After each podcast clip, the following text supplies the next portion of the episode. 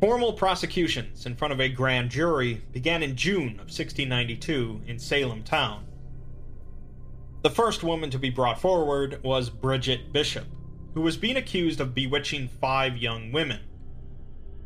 Evidence against her included the touch test, in which an accused witch is blindfolded and made to touch an individual suffering from fits, who will then cease if the person is indeed a witch, as well as the supposed presence of a third nipple on her body, a sure sign of witchcraft, although the third nipple was not found on second examination. Multiple men from Salem town came forward to further testify their belief that Bishop was a witch, and ultimately she was found guilty and sentenced to death. He was hanged a week later. By the end of July, five more women are tried and found guilty, each executed by hanging in Salem town, and an accused man dies in prison. August brings us six more that are tried and found guilty, including John and Elizabeth Proctor. They are all hanged except for Elizabeth, who is temporarily spared due to her pregnancy. September turns out to be the busiest month, with 11 more people found guilty, and four of the accused pleading guilty to the charges. The problem was that there weren't a lot of options for these accused individuals, largely due to the Puritans' beliefs. If they plead guilty to the charges, they would ultimately be spared the gallows but would forever be ostracized by the community as a confirmed witch. If they continued to profess their innocence, they were likely to be hanged, but they believed that they would be seen as innocent in the eyes of God. A third option, however, was refusal to plea at all, a tactic known as standing mute, as at the time, a person that refused to plead could not be charged. This option was utilized by only one of the accused at Salem, Giles Corey. The English had an old process in their legal system when someone would refuse to plead, which involved the individual being laid down with a board on their chest, and stones would continually be placed on top of the board until the person pleaded. Giles Corey, aged 81 at the time, was subjected to this pressing torture to force him to plead. The torture went on for two days, as the sheriff insisted he plead, and Corey would only reply, More weight. More and more stones were added, and occasionally the sheriff would even stand on the board himself, but Corey still refused to plead. A witness says that during the pressing, Corey's tongue would be forced out of his mouth, and the sheriff would force it back in with his cane. Finally, Corey succumbed to the torture and died, and due to never being tried, he died an innocent man. His final words are claimed to have been, More weight. By the end of October 1692, over 200 people had been accused of witchcraft, 62 of them by Ann Putnam Jr., and 19 had been executed by hanging. At least five others died while imprisoned, but contrary to popular belief, no one was burned at a stake in colonial America. It seems that people began coming to their senses after October, however, as many of the accused were released from prison. No more arrests were made, and no more executions occurred. A number of the people still in prison were tried and found not guilty of witchcraft, but three were found to be guilty. Warrants for their executions were written up, but the governor issued pardons for each of them. The Salem witch trials finally ended in May of 1693, with no more accused left. In the years after, family of the executed individuals petitioned for a reversal of attainder to undo the blemish of the convictions, and for financial compensation. Members of the various churches began repenting for their actions as soon as a decade later, and in 1706, 14 years after this began, Ann Putnam Jr. publicly asked for forgiveness for her accusations, claiming that it wasn't out of malice, but out of being deluded by Satan. In 1711, a bill reversed judgment against 22 of the convicted individuals, and financial compensation was divided out among survivors and relatives. The Salem witch trials were certainly a dark spot in America's early history, a manic and cruel period driven as much by superstition as it was by petty differences. While there were certainly strong religious motivations in the witch hunt, it's foolish to ignore the political and economic climate of the area at the time. People were upset and managed to focus their anger into the organized murder of a number of people who didn't align with their way of living. Thankfully, America has grown beyond the bygone days of witch trials, but there are important lessons to be learned from Salem. And there are plenty of places around the world where women are still being put to death for witchcraft. Without both reason and compassion, we can see the evidence of what horrors can occur in a community, and we can learn from history. The Salem Witch Trials Fear and superstition have been guiding forces for mankind for thousands of years resulting in the countless loss of life. Occasionally, fears are founded on logic and reason, but much more often they are not, instead, being founded on irrational worries, ignorance, or hatred. Accusations of witchcraft, the practice of magic spells and rituals, and subsequent witch hunts have been occurring for at least 2,000 years around the world. Between the 15th century and 18th century in Europe, tens of thousands of individuals were executed after being convicted of witchcraft, 80% of which were women. Despite this massive body count across Europe, generally, when people think of witch trials, they think of Salem, Massachusetts, where 20 people were killed during a witch hunt in the 1690s. The Salem witch trials have had a drastic effect on pop culture throughout the last century, but the facts tend to get warped in the process. Witchcraft accusations and executions were already well underway in Europe by the 1600s, as belief in witches moved from believing that certain people simply possessed supernatural abilities to believing that witches specifically made pacts with Satan for their powers. For a time, witches were divided between white witches, who were practitioners of folk medicine and benevolent abilities, and those that practiced black magic, abilities used for evil or selfish purposes. Most individuals considered to be witches were pretty much just local healers, who also acted as mediums between the physical world and the spiritual world. In time, however, things changed, as superstition spread and the Christian church changed its stance on witchcraft.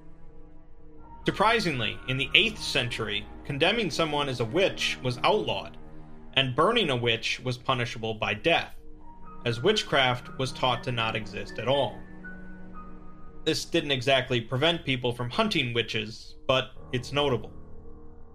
The Catholic Church began changing its tune in the later Middle Ages, however, remaining skeptical of witchcraft, but beginning to officially investigate and condemn the practice. Witches were blamed for practically every problem to befall a community or country, from crop failings to storms to droughts and so on. A very famous witch trial you're likely familiar with is that of Joan of Arc, a French girl who believed that God instructed her to assist the French king in winning the Hundred Years' War. After rallying the French troops into a series of victories, Joan was captured by the English, who weren't too impressed with her story of God being against the English, and put her on trial for heresy. Of course, the court quickly found her guilty and burned her at the stake, a common execution for heretics, as it was believed their bodies would not be brought back on Judgment Day. Joan was around 19 years old when she was executed, but she would later be made a saint after the war ended. We're getting off topic though, as we're supposed to be talking about Salem. The point is, and this is probably pretty obvious, that witch trials by the 17th century were highly motivated by religious superstition, as communities looked for easy scapegoats for all their problems, The church fully supported the practice, and they even had handy quotes from the Bible to back them up, such as Exodus 22, verse 18 Thou shalt not suffer a witch to live. Witch hunts reached their peak in the mid 1600s, particularly due to a man named Matthew Hopkins, who declared himself the Witch Finder General and led a group to hang more people for witchcraft in England than there had been in a hundred years. He even published a book in 1647, The Discovery of Witches, which outlined his witch hunting methods. This leads to a good segue, as 1647 also happened to be the year of the first recorded execution of a witch in the American colonies. The Puritans that migrated from England disagreed with the English Church on a lot of issues, but definitely not on the subject of witchcraft. A woman named Alce Young was hanged in 1647 in Hartford, Connecticut, possibly due to blame for a recent influenza outbreak. Witchcraft had been outlawed as being punishable by death five years prior in the colony of Connecticut. Massachusetts would have their first witch execution the following year, hanging a woman named Margaret Jones, thanks to evidence gathered through methods outlined in the newly published book, The Discovery of Witches. According to the book, an accused individual should be made to sit in a specific position for 24 hours while being watched. If they are indeed a witch, an imp would appear to feed off the witch, as they depend upon the witch for daily sustenance. The governor of Massachusetts, John Winthrop, recorded seeing an imp in the clear light of day, and so she was executed. Brilliant. By this point, witch mania was fading away in Europe, but it was just ramping up in the American colonies. It would never reach the fever pitch of the European witch hunts, thankfully, but dozens of people, men and women, would be accused of witchcraft throughout the second half of the 1600s, with a number of them being hanged. Finally, that brings us to Salem, Massachusetts, in 1692. Salem at the time actually consisted of two communities Salem Town, a bustling economic area, and Salem Village, an isolated farming hamlet located several miles away that supplied the town with food. Politically, Salem Village was a part of the town, but many puritanical people in the village didn't care for the new merchant class taking over Salem. It didn't help that there were some people in the village, those that lived closer to the town, that accepted the changes. The population of Salem Village was known to be quarrelsome, arguments about property lines and grazing rights often breaking out. Two families with extended members that lived in Salem Village, the Putnams and the Porters, didn't get along whatsoever, further contributing to the polarization. After a while, the people of Salem Village wanted their own minister, rather than walking into Salem town all the time. Their first couple ministers each left after a couple years, as the congregation failed to pay their full rates. The third one wasn't ordained by the parish in Salem town, so he had to go, but the fourth stuck around, despite the Salem town parish not caring for him. Samuel Parris was accepted by the village as their minister, but he seemed to only increase the bickering between the townfolk as he would make church members suffer public penance for small infractions. With all the background info out of the way, we can finally get around to the actual Salem witch trials. Things kicked off in January of 1692 as two girls, the daughter and niece of Reverend Samuel Parris, began to have strange fits. They each screamed, threw things around the room, uttered strange sounds, crawled under furniture, and contorted themselves into odd positions, according to an eyewitness account. The girls also complained of being pinched and pricked with pins, but a doctor could find no evidence of any ailment. More strangely, other young women in the village began to exhibit similar behaviors. Modern theories suggest these were cases of epilepsy, boredom, child abuse, or mental illness. Samuel Parris's daughter and niece, aged 9 and 11 respectively at this point, accused Parris's South American slave, Tituba, of practicing witchcraft. It's theorized that Tituba had told the girls about voodoo and witchcraft prior to this point, and although she initially denied the accusations, she would soon confess after being thoroughly beaten by Samuel. She confessed to Samuel that she was not a witch, but she had made a witch cake to help determine who, if anyone, had afflicted the children. The witch cake, a concept of white magic, consisted of rye flour and the urine of the afflicted person, which was then fed to a dog, an animal that it was believed the devil occasionally took the form of. The dog would then supposedly point to the culprit. Tituba's husband gathered the urine from the girls, and Tituba was the one who baked it. Surprisingly, it didn't work, and the neighbor that suggested it was admonished by the Reverend before confessing her sins. Tituba went on to appear in front of the town and confessed to being a witch, saying that the devil appeared before her and asked her to serve him. She described in detail her encounter with the devil and also implicated two other women that were on trial that had already denied the accusations. She later said that Parris had beaten her until she would confess and accuse the other two women. Tituba would also mention that there were other witches in the region, including in Boston, but wouldn't name names. This started a wildfire of accusations in Salem and surrounding towns as the witch trials truly began.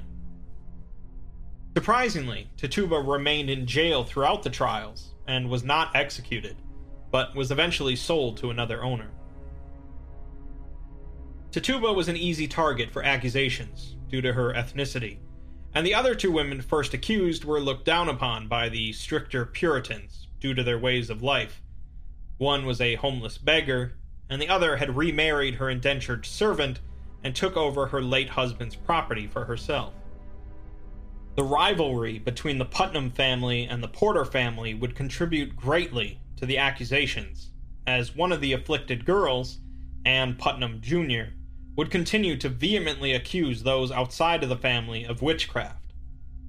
Martha Corey would be the fourth woman accused, as despite her dedication to the Puritan way of life, she had a checkered past, and claimed in the early days of the trials that the girls were fabricating their ailments. Ann Putnam Jr., and another afflicted girl, Mercy Lewis, who worked as a servant for Thomas Putnam, immediately accused Martha Corey of witchcraft. This became a graver problem for the populace, because if such a member of good standing with the church could be a witch, anyone could be. A fifth woman in the village was accused a week later, Rebecca Nurse, by the Reverend's niece. The primary means by which the accusers pointed fingers at these individuals was through spectral evidence. Spectral evidence were claims by afflicted individuals that they had dreams or visions in which the supposed witch appeared and harmed them. Some protested that this was not proper evidence, not on the grounds that it's ridiculous, as you might expect, but instead with claims that the devil can appear in any form regardless of permission. Many magistrates fully believed, however, that the devil required a person's permission to use their form in a vision, and thus spectral evidence was admissible. In late March, a few weeks after the initial accusations and arrests, the four year old daughter of one of the accused is also accused of witchcraft. The four year old was interrogated by local magistrates, where she confessed to being a witch and claimed to have seen her mother consorting with the devil. Ann Putnam Jr., ever vocal, claimed the child was deranged and would repeatedly bite them. Thankfully, the girl was not executed for witchcraft and was later released from jail.